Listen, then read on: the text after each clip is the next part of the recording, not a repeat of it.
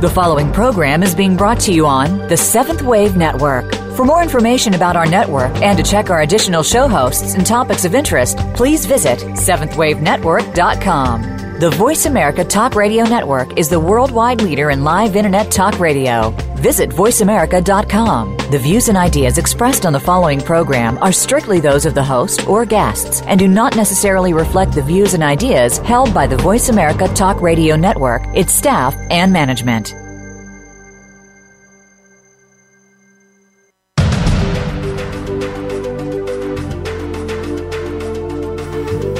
Welcome. You have entered the realm of 1111 Talk Radio. Your host is Simran. It's time to discover your own language with the universe. Empower yourself, broaden your mind, open your heart, and discover who you are. Now, here's your host, Simran. I know something about suffering as twice I've been diagnosed as clinically depressed. I've also experienced personal tragedy and the death of loved ones. I've suffered through devastating betrayals, disappointments. I felt on more than one occasion that I had lost any chance of happiness I might have ever had. I've been up close and personal with suffering, not only in my own life, but also in the lives of many others in the course of my career. Nothing gives you greater x-ray vision into the suffering of others like having suffered yourself. I know the face of depression and I know it well.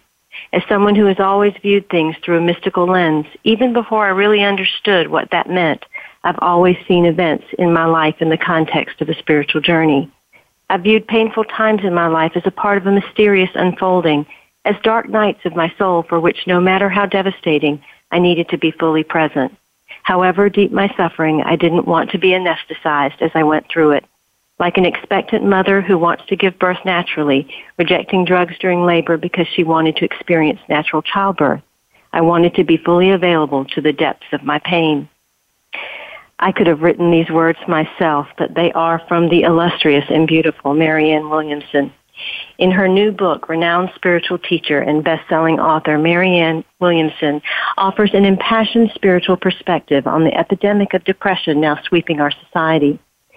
Marianne claims there is a spectrum of normal human suffering, deep sadness over such things as divorce, job loss, financial ruin, and the death of loved ones that can be powerfully transformed through spiritual understanding. Based on a career of over three decades counseling people in depressing, even life-challenging situations, her new book, Tears to Triumph, The Spiritual Journey from Suffering to Enlightenment, challenges the broad appropriation of deep sadness as a medical issue. Rather, she articulates the relevance of great spiritual themes such as faith, forgiveness, and at-one-ment in healing a damaged psyche, combining her customary references to A Course in Miracles with an in-depth inquiry into the spiritual responses to suffering within the stories of Buddha, Moses, and Jesus. Marianne opens up a much needed conversation about the fundamental sources of human suffering as well as its healing and transcendence. I'd like to welcome Marianne Williamson back to 1111 Talk Radio to discuss this beautiful and profound book, Tears to Triumph. Welcome, Marianne. Oh, thank you so much for having me. I'm honored to be here. This really is a deeply rich book, and it it is one that definitely touched me deeply, and it's one that I know that people across this planet all need to read at this time because we each face our own degrees and levels of deep sadness and what's showing up in the outside world oftentimes is helping us tap into that. And so now is the moment not to numb it, not to medicate it, but to actually feel it. Talk a little bit about why you felt it so necessary to approach this topic at this time. Well, one of the things that I have seen as a counselor, um, someone who has worked so much with uh, people in traumatic, really even catastrophic personal situations over the last few years, I've seen, in, over the last really three decades, what I've seen in the last few years is such a, a, a, large uh, swath of people running to pharmaceutical antidepressants for situations that actually you would not consider catastrophic. Um, things like divorce, um, uh, losing a job, um, even personal uh, bankruptcy or financial loss. These things are very, very difficult, but they're not mental illnesses. And so the idea of the use of uh, psychotherapeutic drugs for serious mental illnesses is obviously legitimate. I, I believe so. The idea is, as you quoted there, of the appropriation of a category of normal human despair as a medical issue has serious consequences, not only for the individual, but for the society as well. Because I think that if you don't learn, if you don't develop the emotional musculature to navigate the really turbulent waters of life, you never really learn to navigate life, period, because that's part of it. You know, storms come in life just like they do in nature. And I think that it infantilizes us if we become people who, when the hard days come, when the hard times come, have not developed the kind of ability that we need to not only endure those times, but to transform them. And no matter what you say, antidepressant use, it, it, it depresses our ability to, uh, to feel the worst aspects of, of pain in certain cases, but it also suppresses our ability to respond in certain ways that we might otherwise. So I thought, given the fact that I've experienced so much myself and have seen the mysterious way that the psyche and the spirit do know how to handle human suffering. You know, we would not have thrived as a species were we not endowed with an immune system, an ability to take a hit. And the physical body, as we know, can really absorb and integrate quite a large amount of injury and disease through the immune system. Without the immune system, you die. Well, the psyche has an immune system as well. The human race would not have survived had we not also been able to take an amazing amount of uh, psychological and emotional assault as well. I mean, look at what people on this planet go through. So I think that understanding the psyche, the psychic immune system is really a spiritual issue. How does the heart take in pain? How does the heart transform pain? Well, you don't have any greater examples of this than in the great spiritual teachings of the world. Jesus suffered on the cross. That is core core to the Christian to the Christian story is not only his suffering on the cross and what that suffering represented, the forces of the world that w- that would cause of cruelty. He suffered on the cross, but then he resurrected.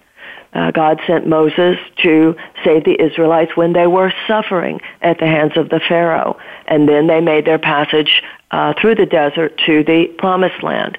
And Buddha, the story of Buddha, for instance, he had to grapple for those 40 days and nights. He had to suffer through um, his battle with the demon of illusion before his enlightenment.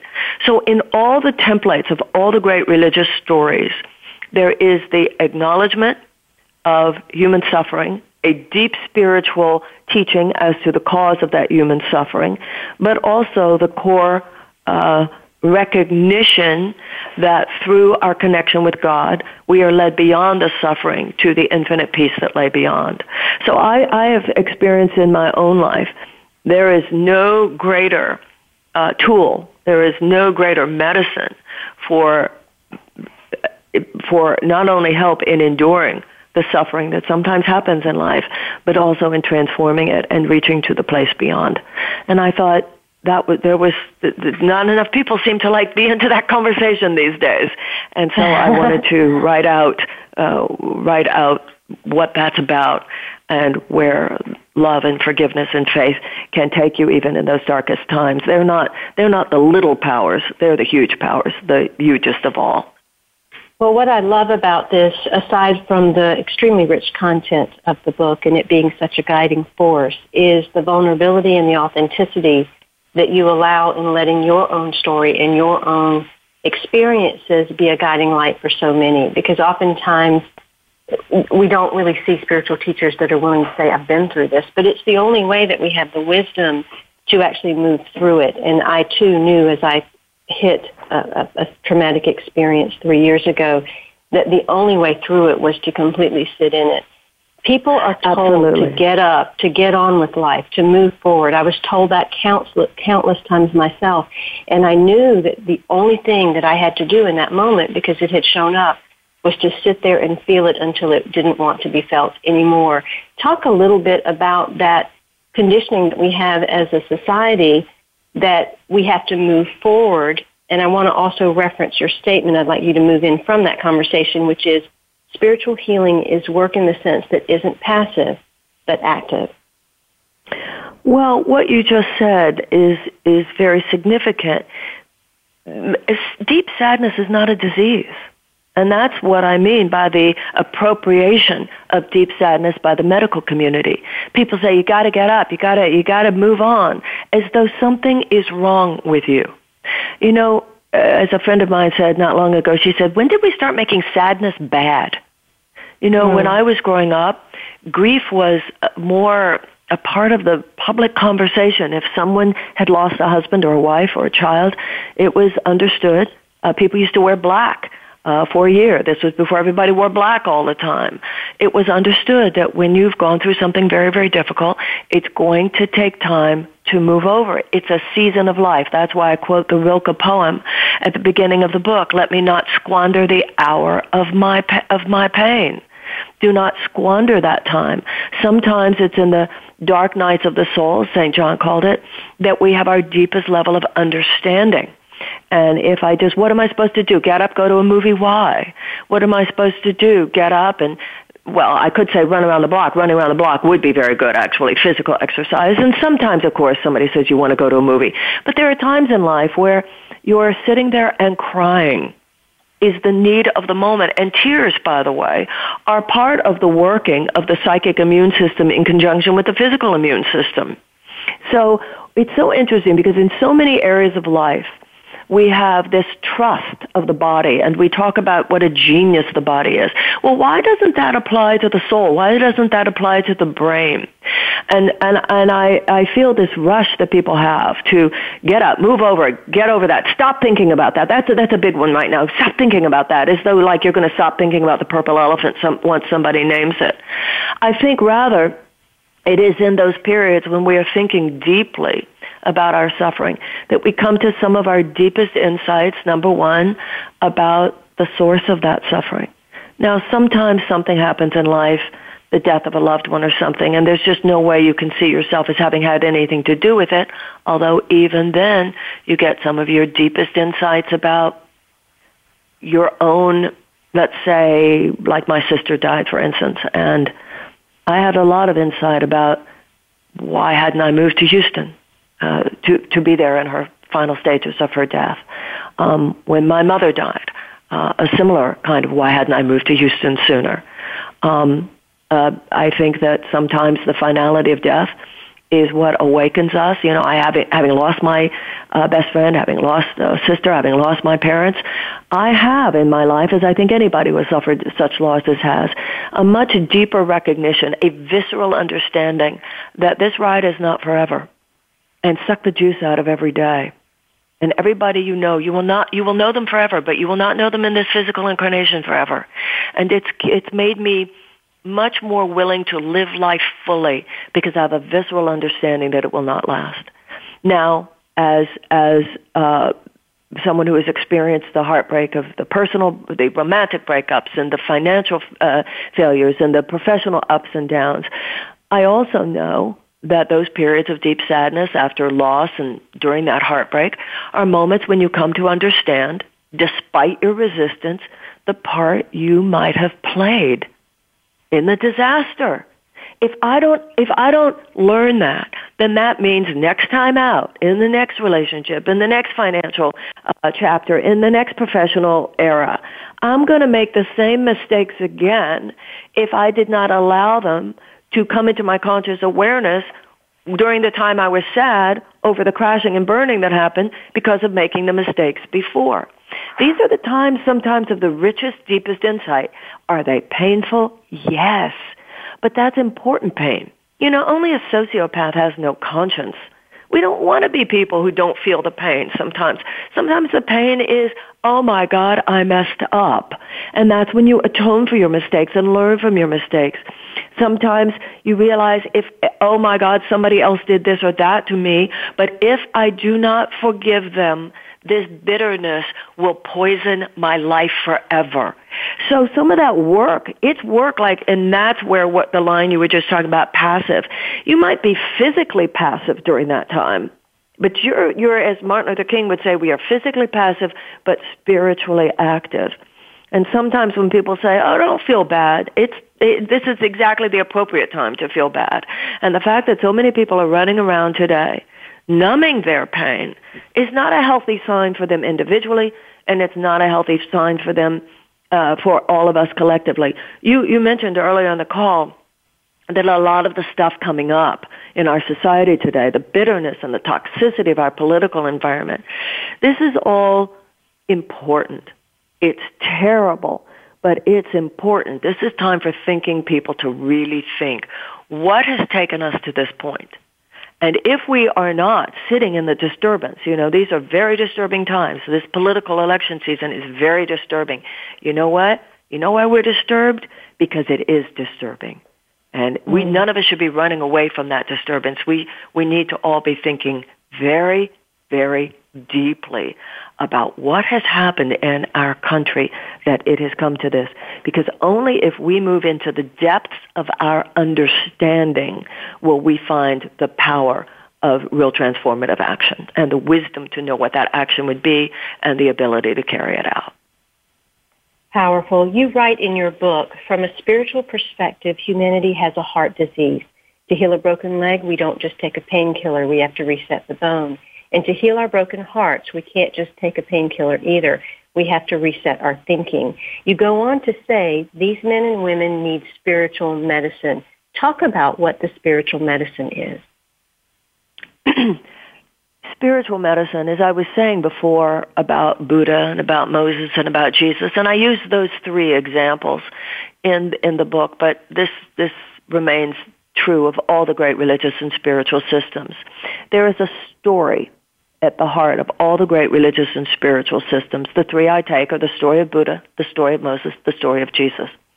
The story is is like a psychic imprint.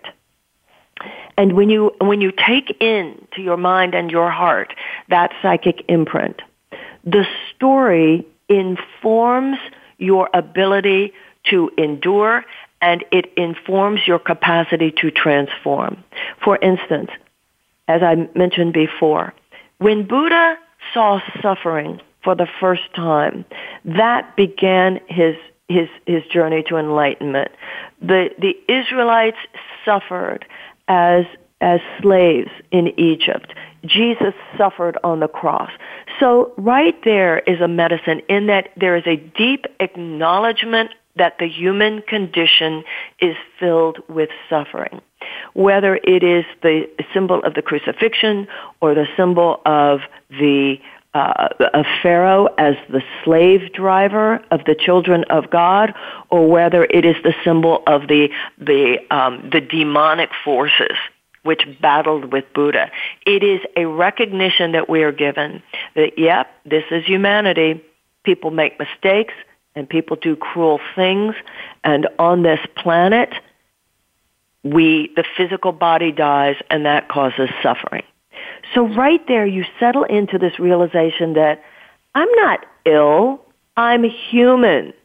And I am experiencing the deep, deep shadow, the deep, deep darkness of the human condition and you, you settle into that realization. And then your faith, however, is the realization that Buddha didn't just see suffering and that's the end of the story.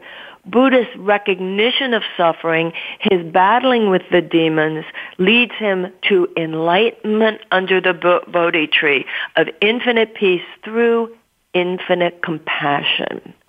Moses leads the Israelites. So the point is, yes, the Pharaoh enslaves them, but God sends Moses. So with Buddha, you have the love, that the infinite compassion that will lead me beyond my suffering. With the story of Moses, you have the recognition that God does not leave his people in slavery to that internal or external factor, but rather God sends the figure of Moses in whatever form to lead us beyond. And also in the story of the Old Testament, that God makes it clear through Moses that he has some expectations of the way we are to live in order to live happier lives and to enter the promised land. And in the story of Jesus, it is that Jesus does weep, but the resurrection is is is is is, is achieved through the power of God, which is within him, and for those who embrace it, the sense that he is within us. This, there is no, this is a psychic force. These are not just metaphors. These are not just symbols. These are psychic forces. And we tend to look at material, we, because we acknowledge material forces as real in our society, but as spiritual forces, as mere metaphor or symbol or fantasy, it keeps us from taking the medicine. So if a doctor says to you, take this pill, you're like, oh yeah, yeah, this might help. Because we have lost in too many cases the sense that spiritual power is medicine. Spiritual force is medicine. When you My atone for is, your mistakes, I'm sorry. My guest today is Marianne Williamson, and we are discussing her book, Tears to Triumph, The Spiritual Journey from Suffering to Enlightenment. The search for holiness isn't pink and gauzy. It's tough and gritty. We don't pretend not to be angry when we're angry. We surrender our anger into the hands of God and tell him we're willing not to be. We don't deny our tears when we've been abandoned or betrayed. We pray for the happiness of the person who hurt us as an act of generosity towards ourselves. We don't pretend that we're not afraid or lonely. We place our fear and loneliness in God's hands. All of this is a process and none of it easy. Many tears have lined the paths of saints. This is from the book Tears to Triumph by Marianne Williamson, who is an internationally acclaimed author, speaker, and activist.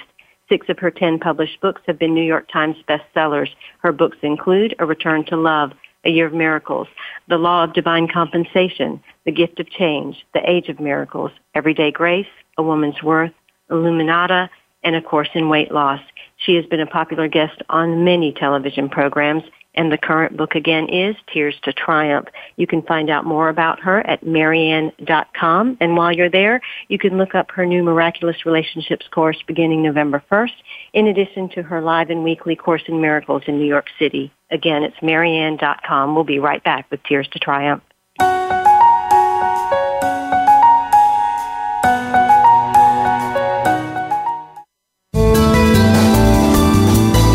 The Voice America Seventh Wave Channel. Have you seen 1111?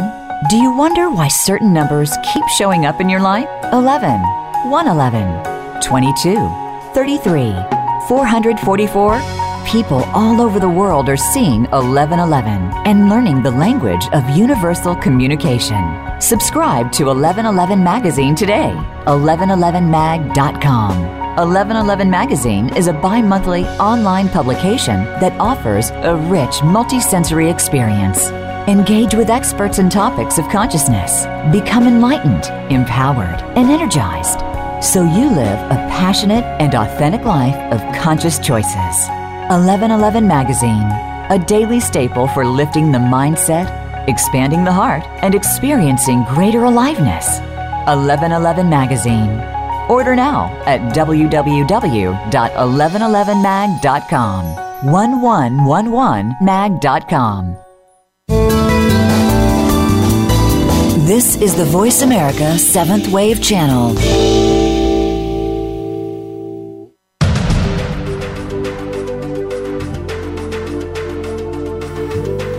You are listening to 1111 Talk Radio. Simran is an award winning author, publisher of 1111 Magazine, powerful speaker of wisdom, and a life mentor. Find out more at IamSimran.com. Now, back to 1111 Talk Radio. You can also see an article on, by Marianne Williamson in the current issue of 1111 magazine, which is available for free online. Just go to 1111mag.com and you can see that article along with many others that are beautifully written and shared by people on the planet that are here to uplift and inspire you. In the book Tears to Triumph, The Spiritual Journey from Suffering to Enlightenment, Marianne shares a story about a chimpanzee troop where a population, part of the population displayed depressed behavior. They didn't eat or rest with the rest of the chimps or play with them. A group of anthropologists wondered the effect of the absence of these depressed chimps, what that would have on the rest of the troop, and they removed them for six months.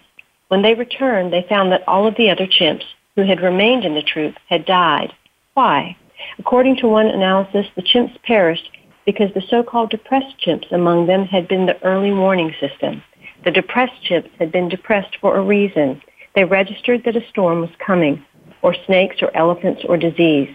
The presence of the depressed chimps had been an evolutionary aid to the survival of the entire population. In their absence, the other chimps did not notice the dangers that lurked. This is from Tears to Triumph. Best-selling author, speaker, and activist Marianne Williamson helps us to rediscover religious principles for dealing with and transcending our suffering. Many people today experience the emotional pain of depression, relational trauma, and grief without the knowledge of how to deal with them and find healing. As a culture and as individuals, we have neglected the spiritual work of facing and moving through our pain to find true healing. Instead, we numb our pain, medicate it, or deny it.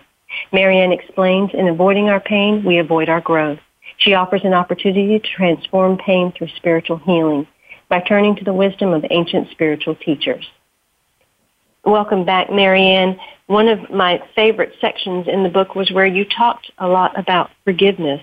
And that is such a, a, a base understanding when it comes to the Course in Miracles in terms of what we have to do.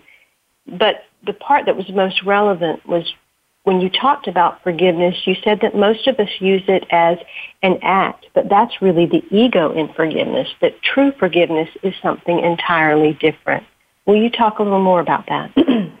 well, the traditional notion of forgiveness is basically judgmental because it's the thought that you were a jerk, but I'm so spiritual that I will forgive you. But in A Course in Miracles, it talks about forgiveness in a very different way. It means the realization that love is the mind of God, and the mind of God is all there is. Everything else is illusion. It's a human manifestation. But anything that is not of God does not actually exist in an eternal sense.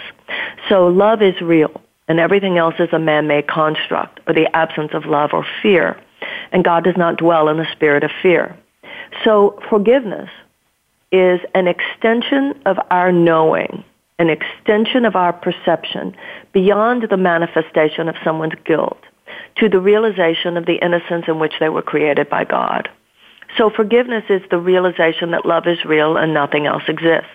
Now what that means then is the Course in Miracles says, God did not create you to be at the effect of, of lovelessness in yourself or in anyone else. Now look at the case of Jesus.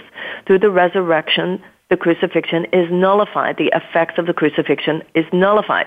This is the power of God. He nullifies the effects of fear because he is not the spirit of fear.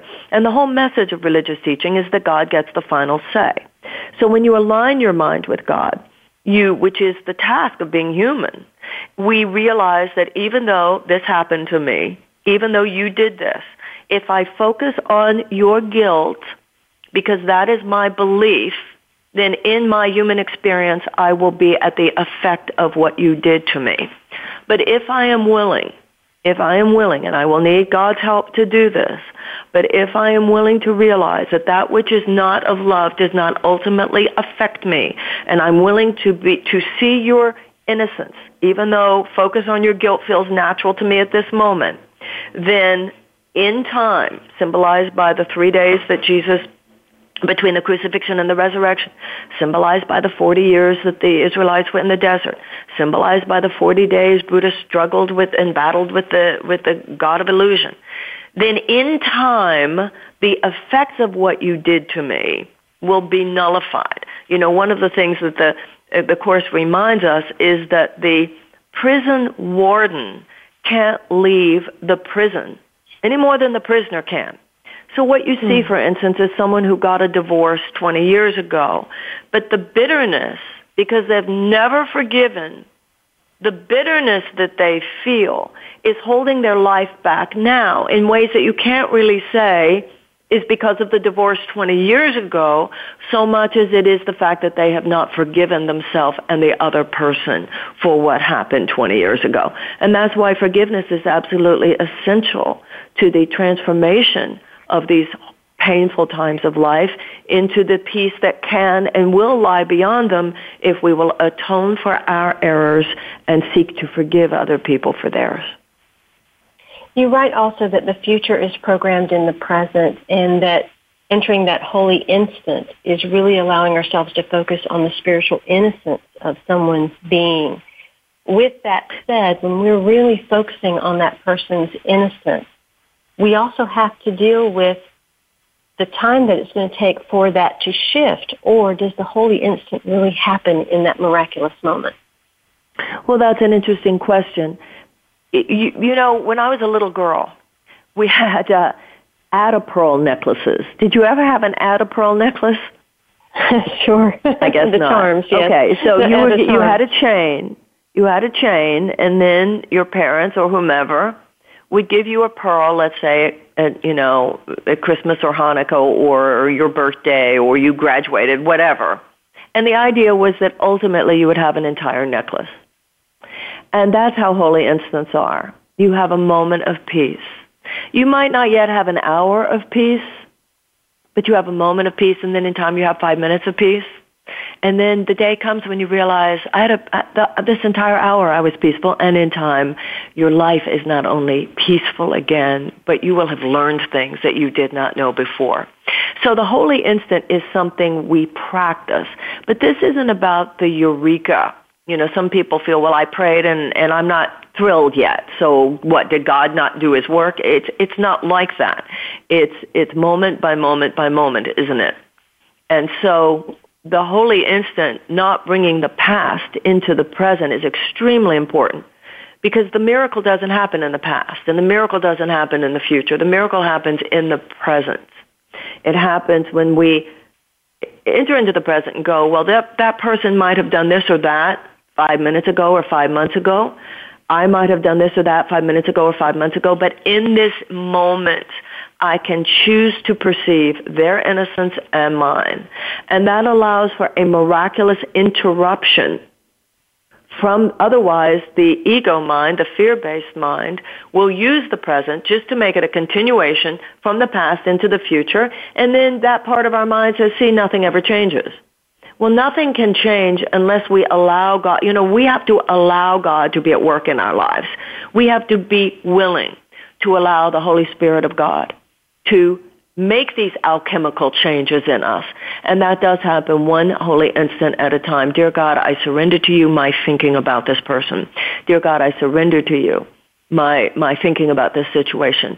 I surrender to you the mistakes that I made and I atone for my mistakes and I pray for forgiveness. These things allow the Spirit to do for us what ultimately cannot be done because it would be a violation of our free will. But when we ask God to change our thinking, because thinking is what then determines our experience of a situation, that literally changes everything. Now, you have another passage on forgiveness in this chapter. Forgiveness is ultimately not just an act, but an attitude, not a relationship tool, but a state of mind. And it is not just an attitude toward people, but life itself. When we map that on to the previous discussion around politics, for example, how can we as an individual support the collective change of something like politics through the use of forgiveness as an attitude and as a state of mind? Well, obviously, it's a particularly relevant topic today. The fact that I forgive you doesn't mean I necessarily agree with you. The fact that I forgive you doesn't mean that we can't passionately debate.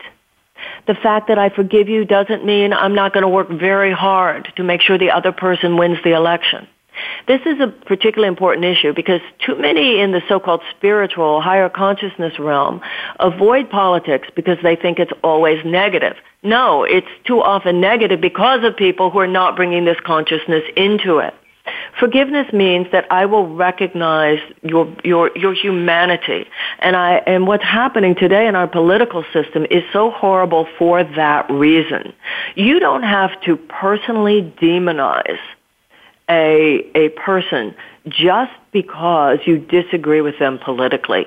We're seeing that right now. I mean, there are articles talking right now about will the, will the next president even be deemed legitimate? This is terrible. This is dangerous for our democracy. The delegitimization of, of, of the idea of an election simply because someone really has a personal animus towards the person who won. Well, guess what?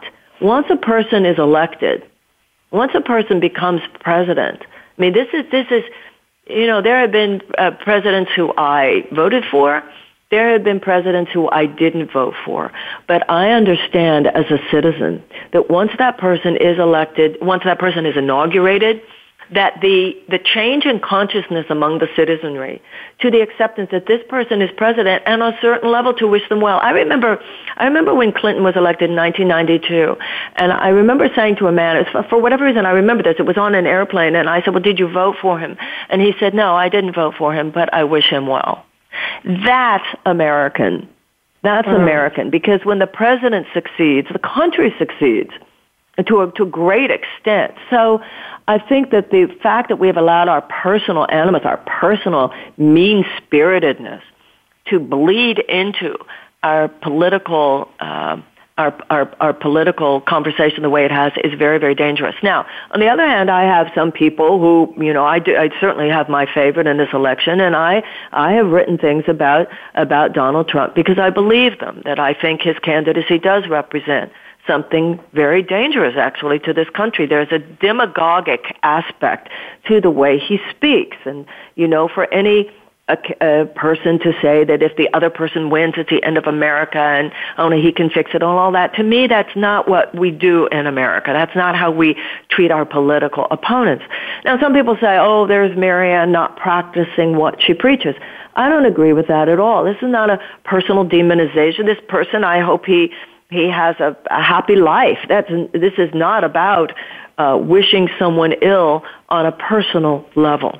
And so we are a very, very angry nation, and we are angry for reasons that are not just about our politics. We are angry. So many people are suffering anger because of the anxiety, because of the depression, because the, of the sense of knowing that at very, very deep levels something is off. And yes, some things are often in terms of how our government functions, absolutely. But also things are often uh, off in the way we function as people. We do not make love our bottom line. Government doesn't make love its bottom line. It puts in too many cases because of the undue influence of money. It's putting money above over love. But how many times do we put outer things over love?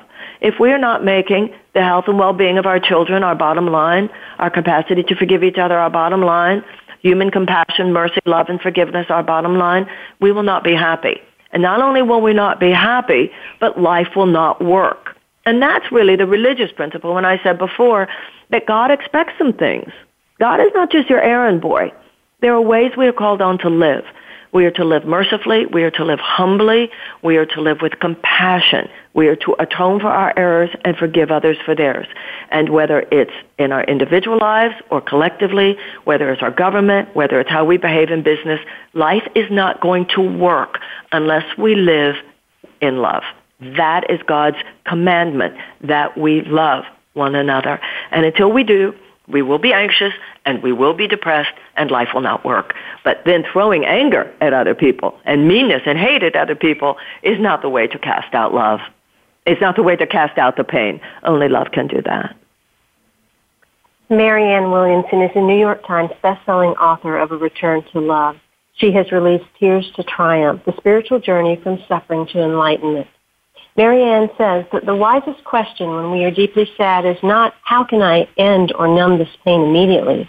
The wisest question is, what is the meaning of this pain? What does it reveal to me? What is it calling me to understand? She states that a life of spiritual triumph is not one in which we will never fall into a deep, dark valley. It is one in which, if and when we do fall, we've learned how to get ourselves out of it. We need emotional muscles in order to rise up emotionally just as we need physical muscles in order to rise up physically. And developing those muscles takes work. It is the work of enlightenment, the inner work of the soul. This again is from Tears to Triumph, the spiritual journey from suffering to enlightenment. You can find out more about Marianne Williamson at marianne.com. While you're there, definitely look up her events, her online course on relationships that is starting November 1st, in addition to her weekly and live uh, Course in Miracles in New York City. We'll be right back with Marianne Williamson, marianne.com.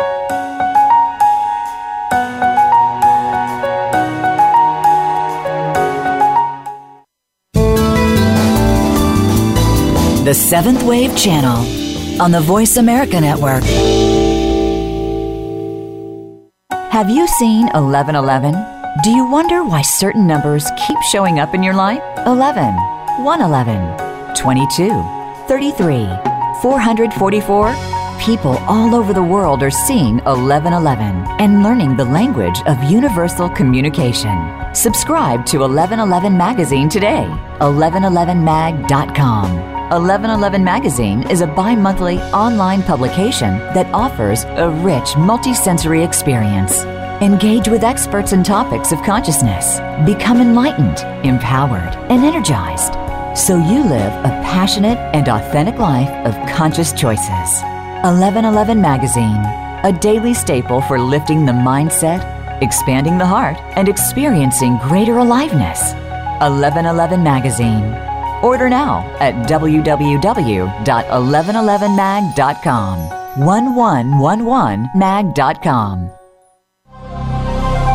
Ask Theo Live is talk radio like you've never heard before. Following her near death experience, world renowned author and spiritual medium Sheila Gillette became the direct voice channel for Theo, a consortium of 12 archangels. Through this unique channel, Sheila and her co host Marcus Gillette present you with an opportunity to speak directly with Theo live on air on any topic you wish to discuss, including receiving authentic messages from deceased loved ones and angelic guides. Get the answer you need by tuning in to Ask Theo Live Talk Radio.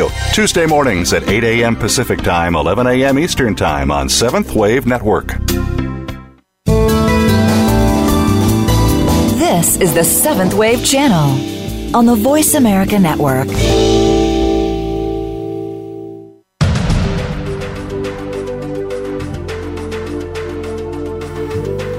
You are listening to 1111 Talk Radio. Simran is an award winning author, publisher of 1111 Magazine, powerful speaker of wisdom, and a life mentor. Find out more at IamSimran.com. Now, back to 1111 Talk Radio.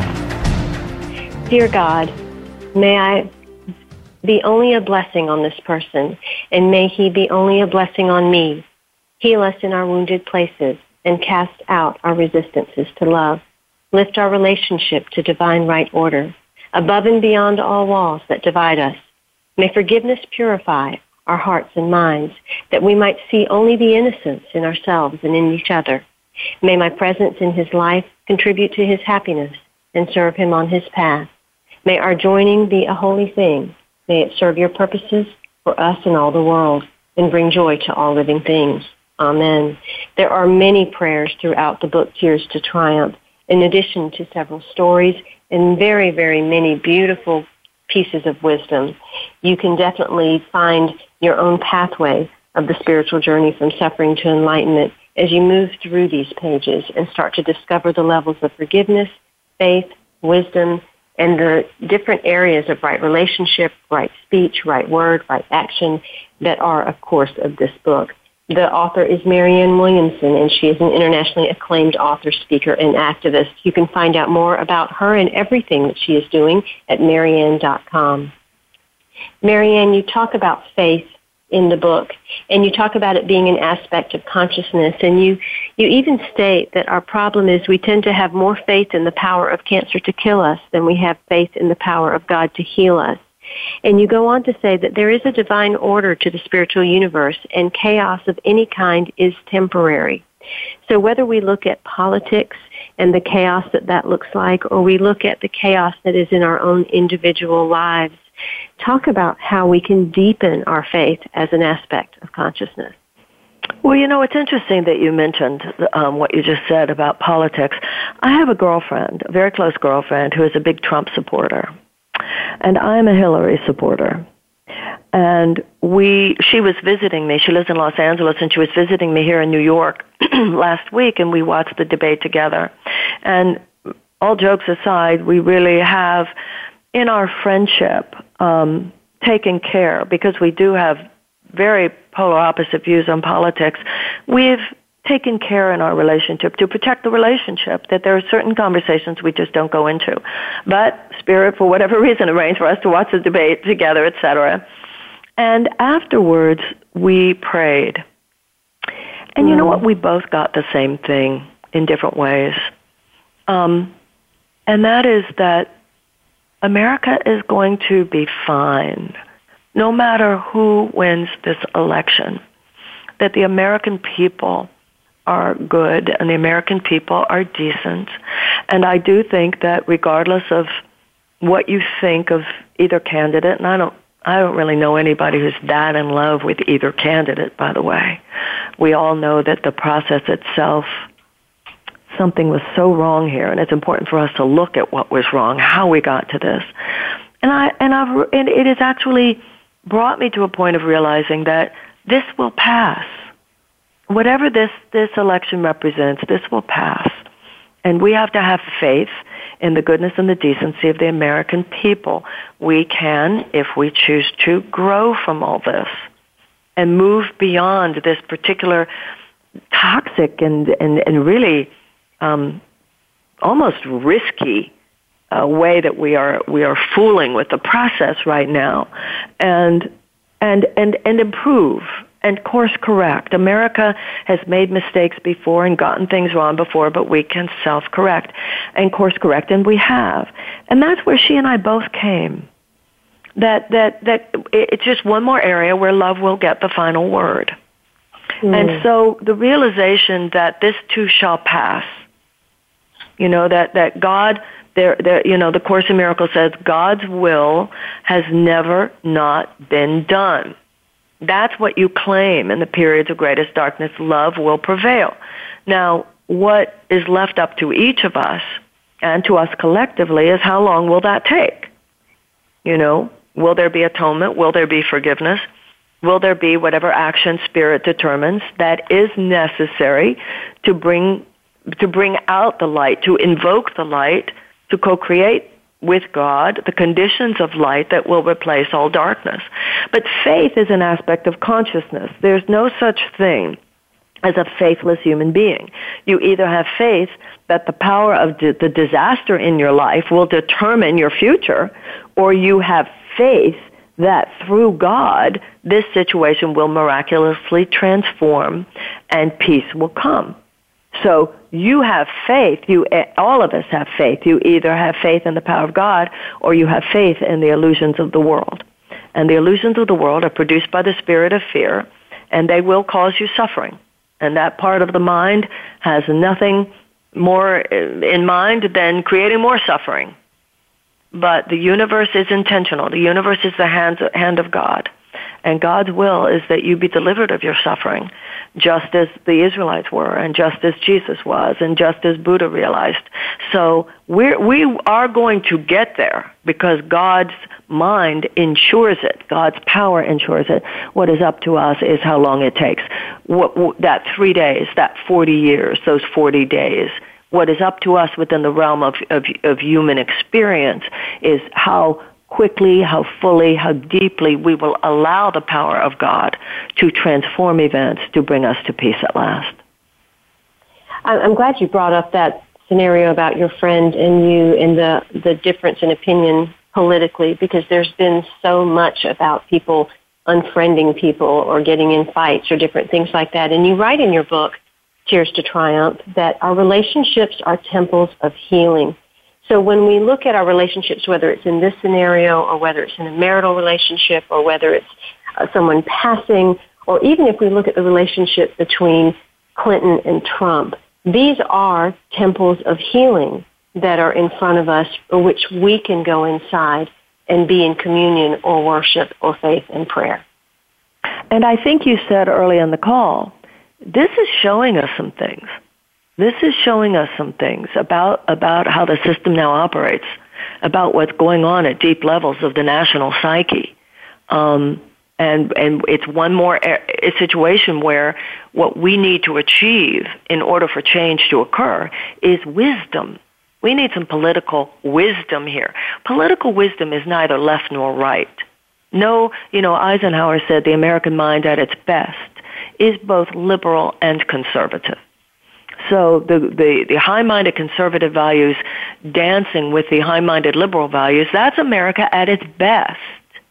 And we, we need to dig deep down to the realization that this is not, you know, the sort of psychic civil war that has, has formed here is very unhealthy. And we, we, that doesn't mean that we will not see the differences in our views, but we will honor the differences. No one, no one, no person, and no political stripe has a monopoly on truth. Love is the only monopoly on truth, and conservatism at its best stands for love. Liberalism and progressivism at its best stands for love. The, the argument, the debate, which can be a positive, creative one, is how is love best held to? How is love best applied in this or that situation? Uh, the principles of the United States are, are at the core, are, are deeply enlightened principles. The issue is how we apply them, and do we apply them? So, and they are neither conservative nor liberal. So, so I think that this this recognition that the deepest work is soul work. The deepest work is internal. The deepest work now is, dear God, I surrender the barriers to my own capacity for enlightenment and compassion. And a lot of us need to ask God's forgiveness for our hatred of Hillary Clinton, and a lot of us need to ask God's forgiveness for our hatred, our personal hatred of Donald Trump. You, you are not standing for the best in America if you're holding on to personal hatred.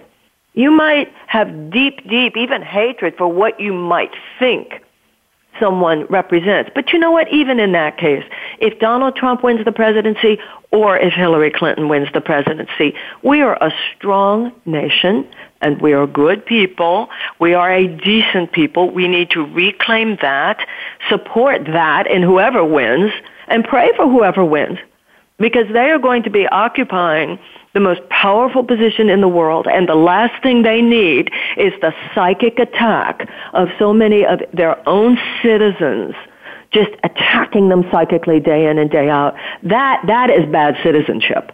That is bad citizenship. And I think that's going to be really important for us on November 9th for all of us to do the inner work that we need to do to get to the point of saying, well, I might not agree with him or her, and I will, I will work passionately in a constructive way where appropriate uh, during this person's presidency to stand for the alternative, the loyal opposition.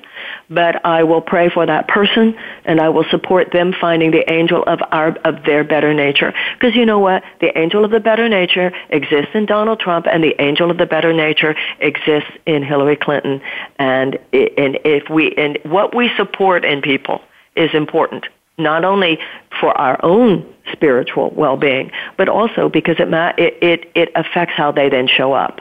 People under deep psychic attack all the time don't do their best. And you, and you've got enough psychic attack coming at the president from people outside this country.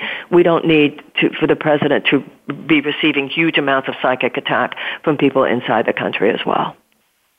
So we have about two minutes left, and we know that these events that are taking place in our outer world, in addition to events in our lives, are taking us to places of sadness and anger and, and other types of emotions that we are meant to look at, to feel, and to allow ourselves to rise up. you go on to say the only way out of our suffering is to identify with the suffering of others. So Part of this is feeling our suffering, and then part of this is transcending our suffering so that we can be of service to others in suffering. In the last two minutes, Marianne, please go into how you'd like to, to end the show.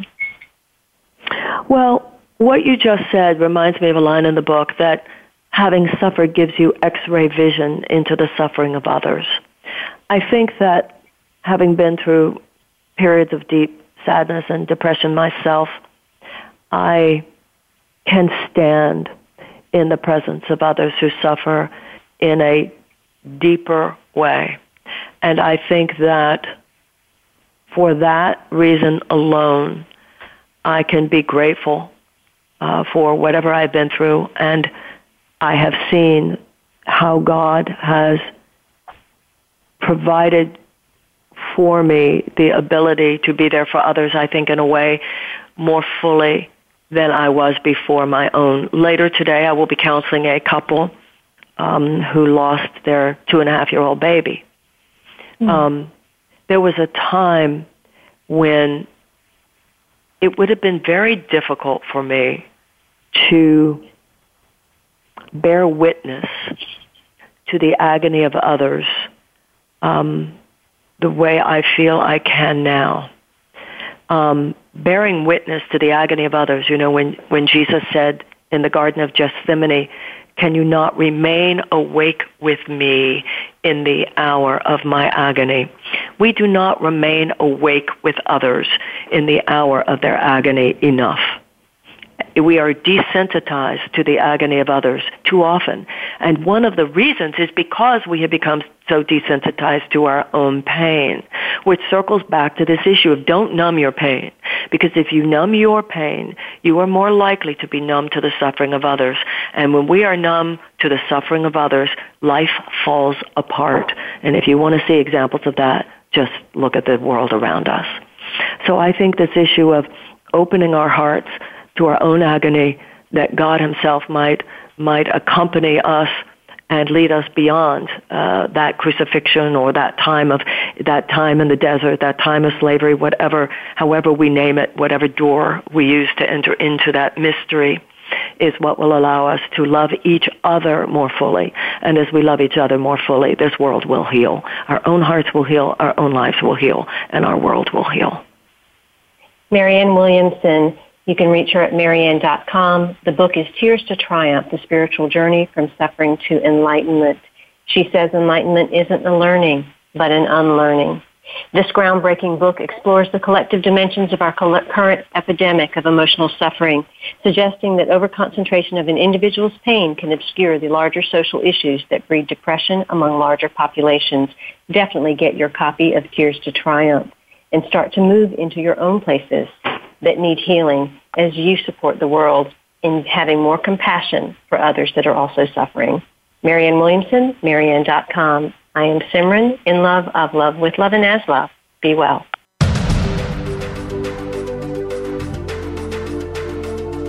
Thank you for opening your mind to a new reality, your heart to greater compassion, and your experience of aliveness with 1111 Talk Radio. Join host Simran next Monday at 8 a.m. Pacific, 11 a.m. Eastern Time to step through the gateway of conscious living here on the Voice America 7th Wave channel. Remember, you are not on the journey, you are the journey.